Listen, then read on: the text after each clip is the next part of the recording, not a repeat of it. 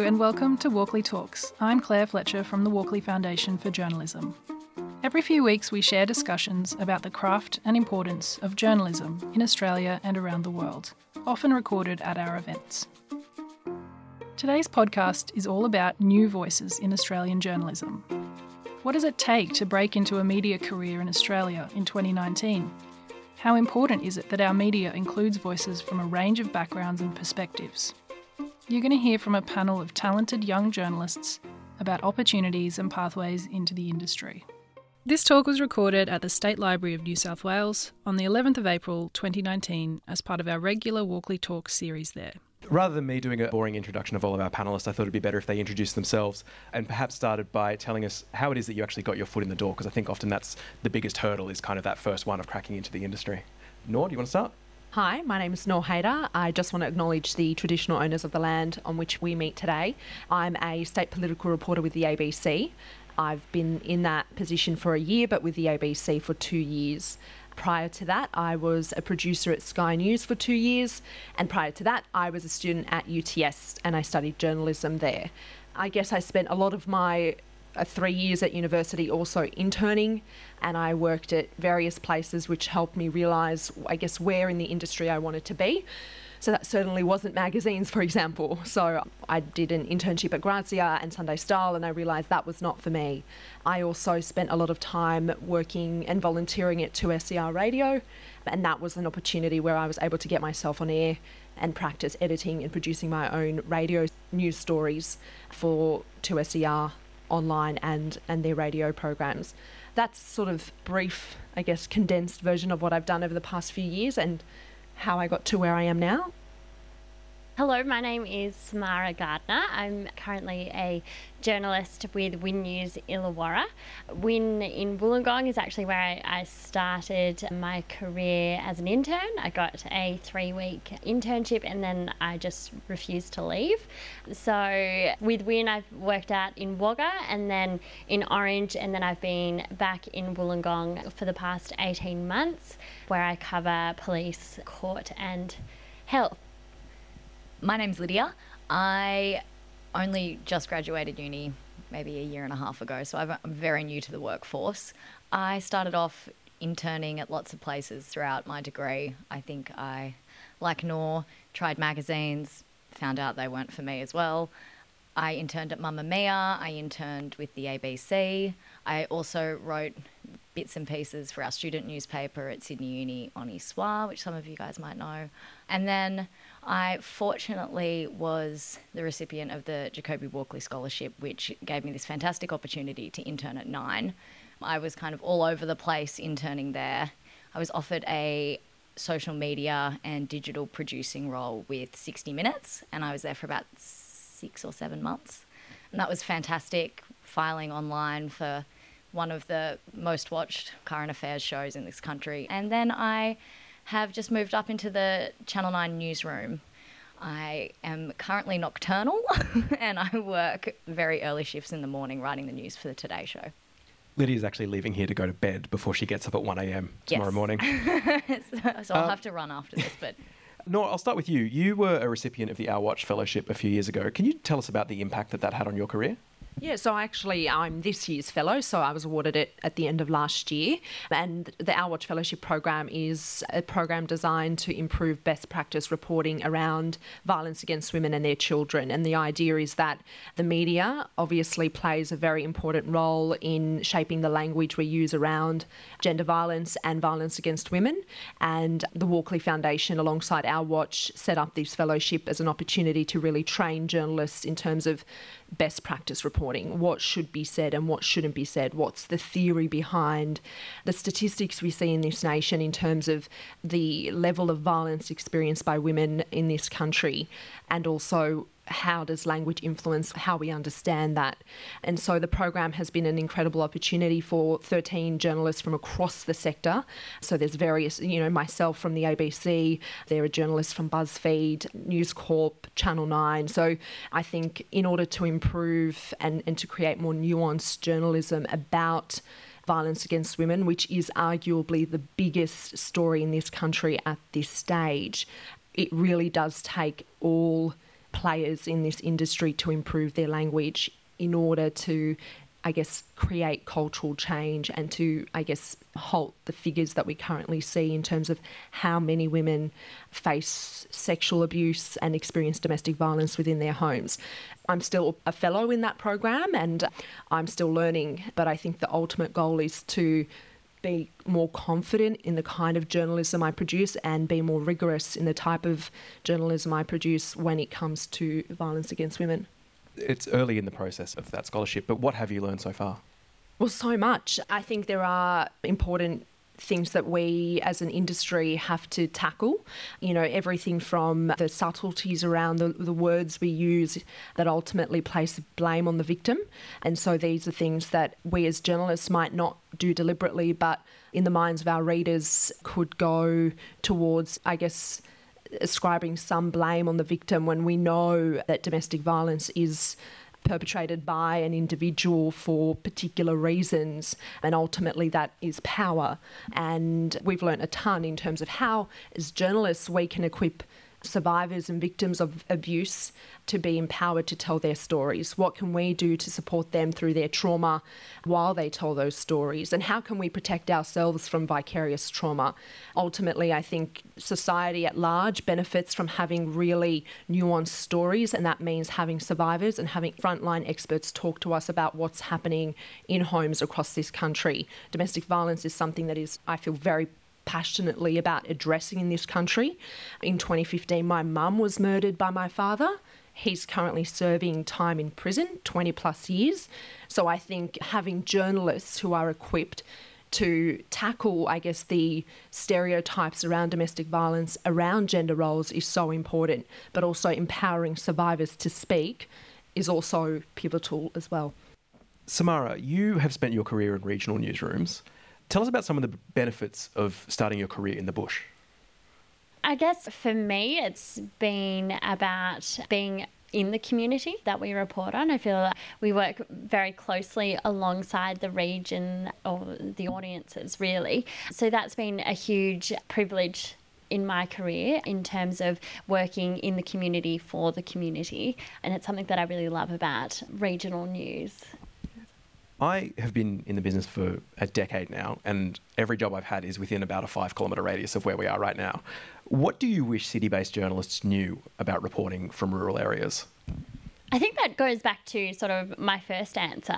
It's that we as journalists are a part of a community. I think that sometimes can get lost in Metro News, we might forget that we are working for the people and we are a part of their wider community.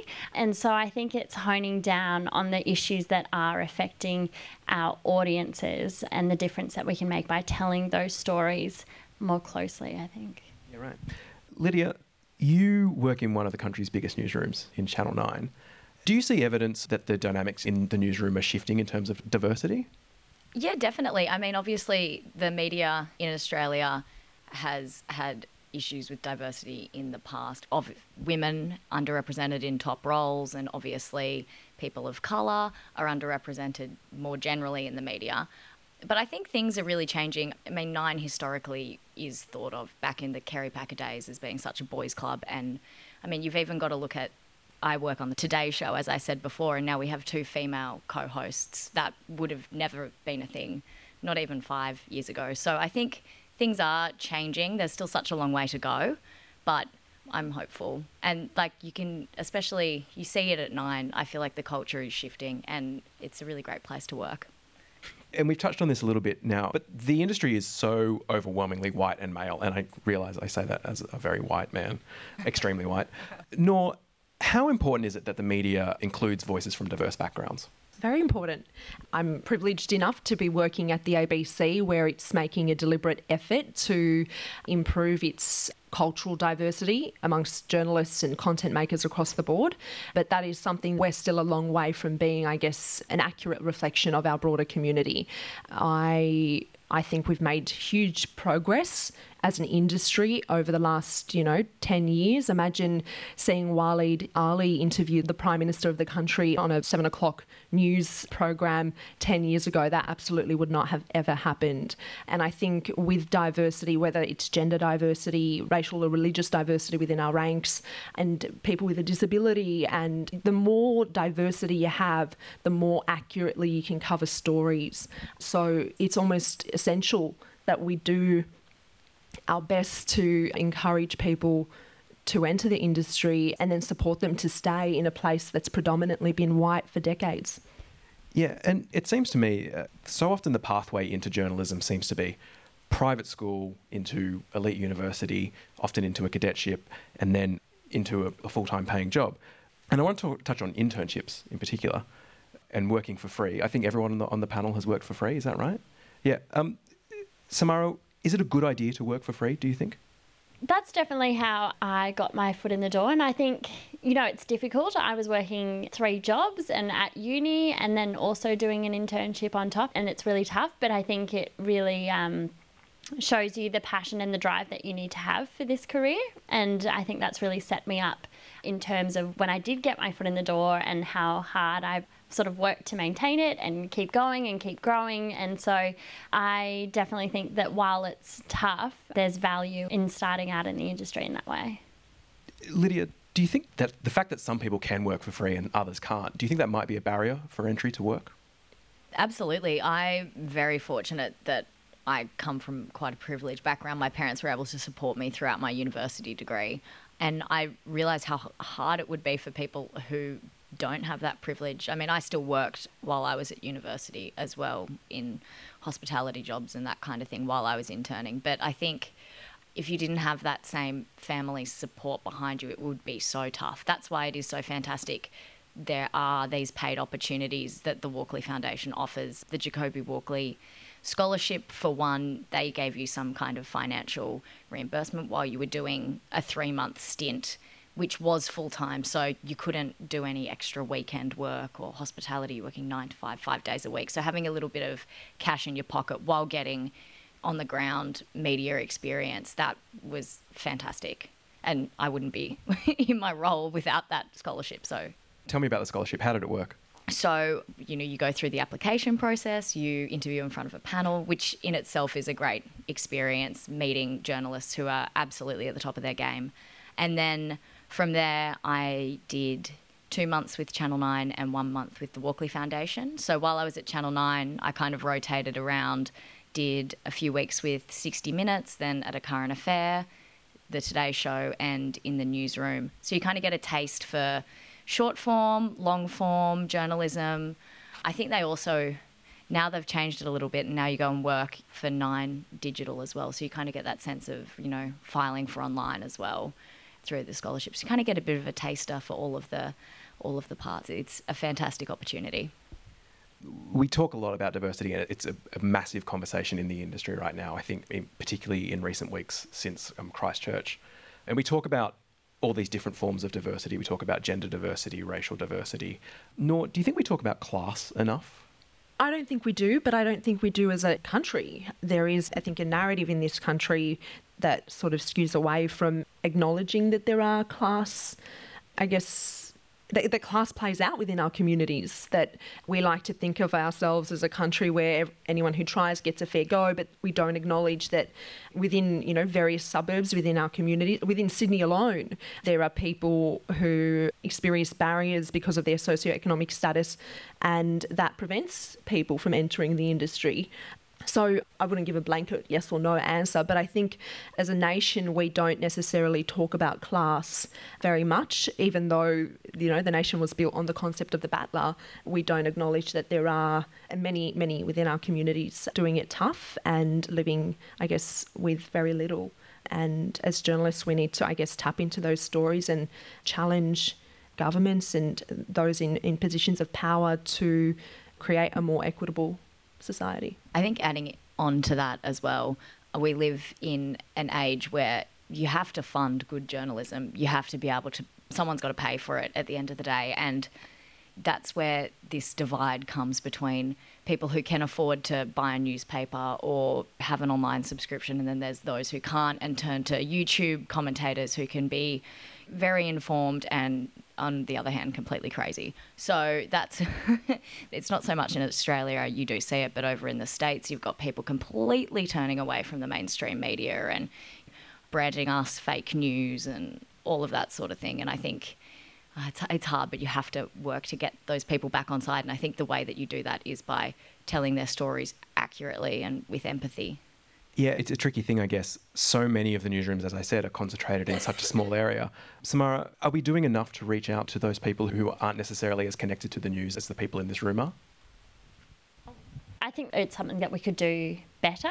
I think that we have to sort of capture that the way that people access the news is changing and growing to meet that. Obviously, you know, I work for a company and we still do the 6 p.m. news each night for half an hour but I think it is a changing landscape and we have to to learn to to better represent our communities which is definitely something that we try and do within our own format but I guess it is a really changing landscape that we need to sort of better reach out to people. This is, I guess, kind of the million dollar question, and I'll open up to everyone on the panel. How can you crack into this industry, particularly if your pathway is not going to be the traditional pathway of going to university and getting a cadetship? That pathway feels like it's increasingly out of reach for so many people. What are some, I guess, non traditional pathways to cracking into the industry? That's a hard question because I did, I guess, take that traditional pathway. I didn't go to private school or anything, but it, I went to a public school and I went to university. And at university, I did, I worked for free and I was lucky enough to finally have some of the work I produced acknowledged and I won awards for it. And that then finally got me through to a position where I was able to secure paid work. I think there are upsides to the way that our industry is changing, which means people can be self-published. There are more opportunities for opportunities for people to submit their work on online platforms and have their work reach various and, and broad audiences through social media. I'd be reluctant to say that it's easy. It won't be easy, but there are. I would always encourage people that if journalism, writing, documentary producing is something they aspire to do and they can't take those traditional path, then I think it's you put in the hard yards, you put in the time, and that pays dividends. Samara? I sort of agree, I guess, in, a sense that I also went down that path of went to university, got a degree, got an internship, and entered that way. But I think if you have the passion for it and for the drive, and if you just refuse to, to give up on the path that you want to follow, then it does pay back and pay in the end. And I know there was definitely times that I questioned sort of what was happening and where I was going, but I think refusing to, to give up on your end goal, you can get there and you can find a way of doing it. Can you tell me about some of those times where you were struggling, I guess? What was happening there? I think being out in regional communities has always been my passion, but often I would, I'm constantly looking for my next challenge. And so that's been I guess, pushed me to go to different communities. And I suppose when I'm ready to throw myself in the deep end again, that's probably when I've sort of questioned where am I going to next. So I've been very fortunate that within the WIN network there is such a broad, we are for regional Australia, so there's been so many opportunities within that. And speaking of working in a regional newsroom, and I think this is something that is probably felt across the industry, is that we're as journalists constantly being asked to do more with less and i think that's a story that's been probably been happening for quite a while. Can you tell me and Nour i know you touched on this a little bit before as well how much is going into your day? Like how much are you asked to do each day in a kind of normal workday i guess? Obviously we have the half hour bulletin. There's about four to five reporters in each of our bureaus and we're doing at least two one minute 30 stories a day plus whatever sort of comes up. Sometimes that's you know three packages or mm, sometimes it's one. It sort of depends on the day. So it, it's flat out, but it's so versatile. Every day is different. You know, you might go to a farm store in the morning and then I could be in court in the afternoon. Like it's just.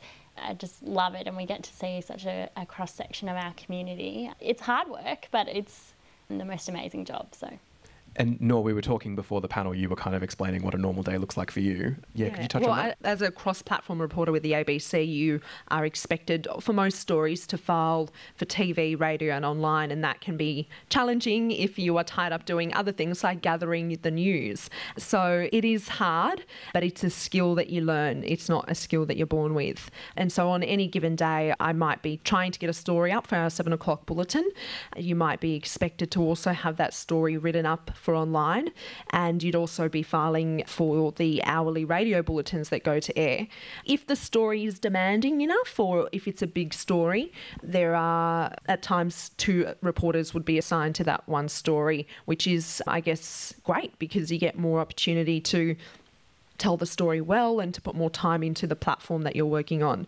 But you're not always fortunate enough to have two people on the same story, which just means getting really good at time management, kind of knowing when to just let it go and know this is good enough. I have to file this. I can't be pedantic. I can't labour over what I'm writing or try and make my words sing, as they say. You sometimes just have to file it and just hope somebody else will save it for you if there's any major problem. But I think multi platform journalism is, I guess, and we've been saying this for years now, or at least since I've been at university, the way of the future. So it's important, I think, for all journalists to have those skills. But it does put, I guess, pressure on journalists and it can cause risks in terms of accuracy as well. So I think as an industry, we have to sort of reassess how do we want to continue doing this when newsrooms are facing more and more, I guess, strain in terms of financial strain. But yeah. When you lean on your producers. we don't get as many producers as you guys. the reporters at Nine have the same obligation. They go out, they have to file look lives for the daytime news, get up, do live crosses, as well as their 6 p.m. package, as well as online sometimes. I mean, we're fortunate we've got a digital team as well. So if they don't get time, the story generally gets filed because all of the digital producers have access to their interviews and all of their stuff online. But yeah, it's it's a bit of a team effort, and I think it does pay to learn as many skills as you can possibly learn while you're at university because you never know when you'll need to call upon them. And you mentioned that you are about a year and a half out of university, did you say? Yes. Yeah. Do you still use the skills you learned at university? Do you lean on those? Yeah, no, absolutely. In terms of news writing, what you learn at university is your bread and butter for what you take into the workforce. I mean, there is a lot that you learn on the job. They don't teach you the systems. I mean, the universities don't have access to the news gathering systems that a proper newsroom does, so that's kind of all on the job learning. But I did an hour and a half of legal training today, and I was sitting there thinking, I remember all of this from my media law class. and yeah, I was actually surprised at how how quickly it kind of came back. So yeah, I think what you, even though sometimes the lectures feel like they drag on, stick with them because they are important and you do pull on that knowledge quite often. What didn't you learn at university that you wish you did? I'm putting you on the spot there. How to do the news? it's, it's very different. I think I did find my time at university invaluable, but I guess when you're out there and you've got the Prime Minister making a major announcement and you're expected to file across TV, radio, and online or whatever it might be, you're never told how to handle that situation. You've got your phone out trying to record your audio. At the same time, you're trying to send out a tweet because your online brand is a big thing and breaking stories on social media is a big thing. And at the same time, you're trying to take a still photo for the online story. And that sort of stuff you just never get to try when you're at university. So you learn a lot just by doing.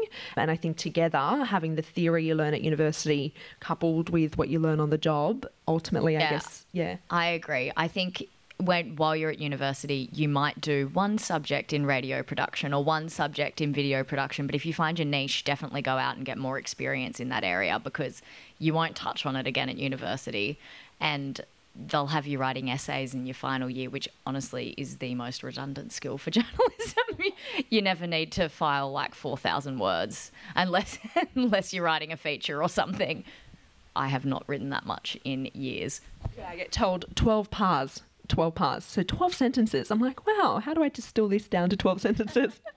Tell me about the pressure you feel when you're producing something for radio, online, TV, and you mentioned the pressure to be accurate in you know such a time-sensitive environment. That must be a lot. Oh, it is. I started off at the ABC as a cadet the year before last, so in 2017, and going from a producing role where you sit at a desk and you can kind of make the demands, you never anticipate how much unforeseen things happen when you're out in the elements gathering a story. And so it, at times, sitting there and you're like, I need to, I, there is so much I need to do, it's debilitating. As a new journalist entering, I don't want to make it sound too grim, but it can be very, very stressful. But I would always encourage everyone to persist. There were times where, you know, I was seeing the time sort of tick towards the bulletin, and I was like, I'm not going to make it. This is going to be too hard. I can't do it. But you can rely on your colleagues. And I think the industry is a place where everyone benefits if the bulletin looks good. So everyone wants to assist their colleagues get that story up and do a good job at it. So I would encourage you to persevere. Newsrooms are a hard place. You want to do well, you want to be accurate, and that should always be at the forefront. But, you know, push through any of those pressures or doubts that you would have because they exist for everyone and you develop your skills the more you're sort of in the newsroom. You touched on before building a brand. Is that something that you're conscious of? Not as much as some others, I think. I don't know, you tell me. I've definitely worked with some journalists who are very conscious of building Yeah. their brands at times. Look, I think it's important as journalists, you want to have your audience trust you. And I think nowadays with social media, you can cut the middleman out and develop a direct rapport with your audience.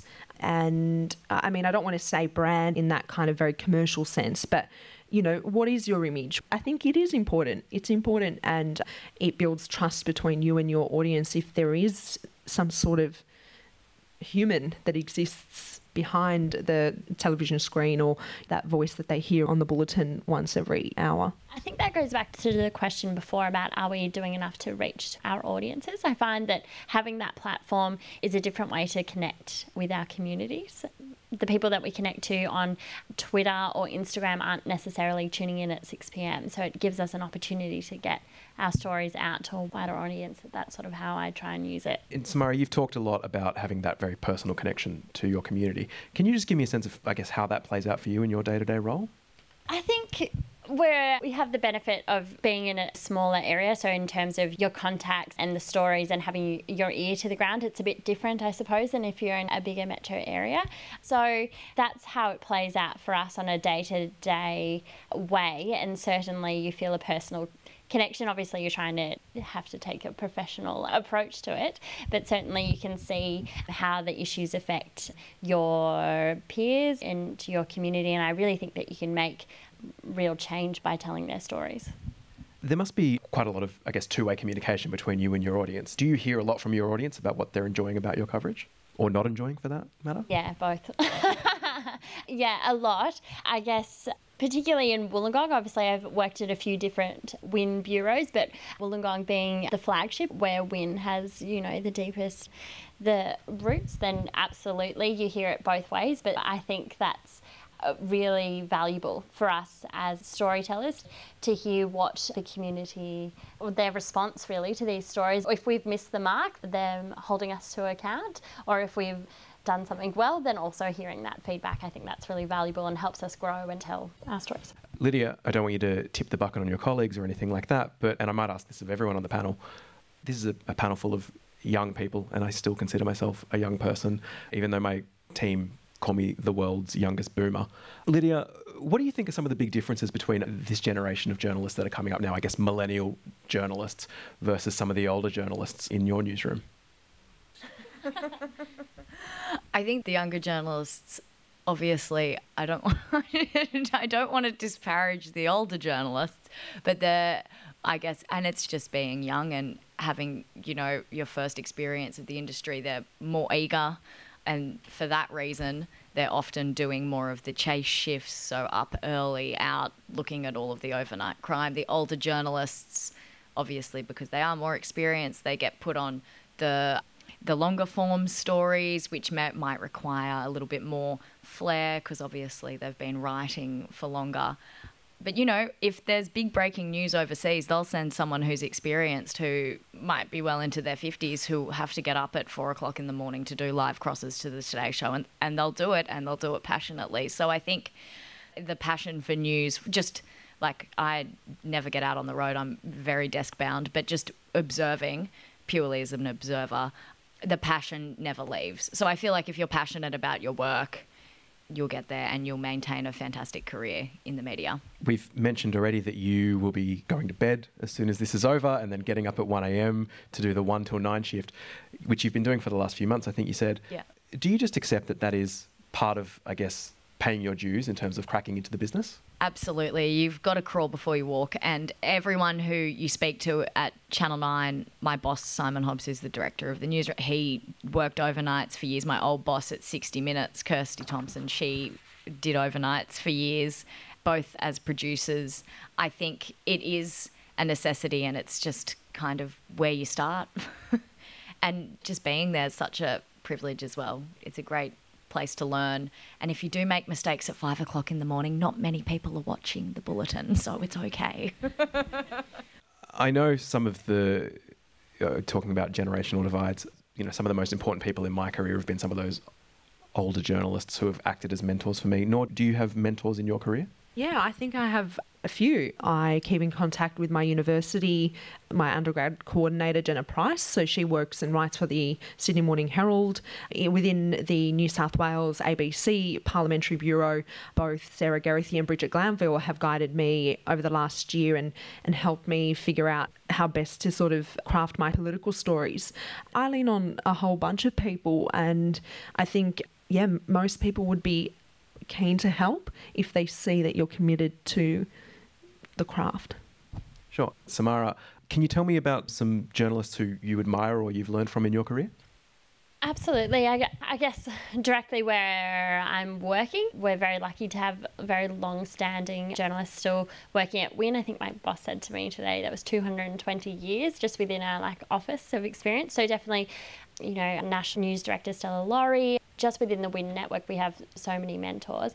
But then also through the Walkleys and the Young Walkley Award that I won last year, that's opened up mentorship opportunities for me and a connection with Hugh Riminton, which is something that I would never have thought that I would be able to sort of tap into. So that's been an amazing experience and one that I'm so thankful for as well. So I think those having those mentors is so important. And, and what have you learned from your mentors?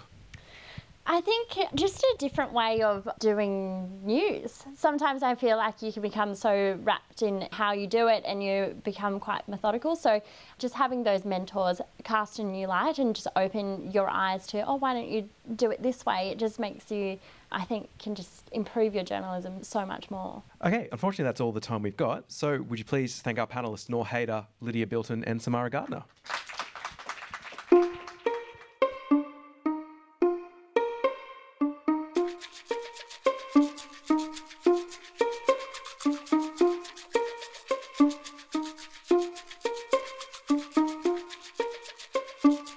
Listening to the Walkley Talks podcast with me, Claire Fletcher.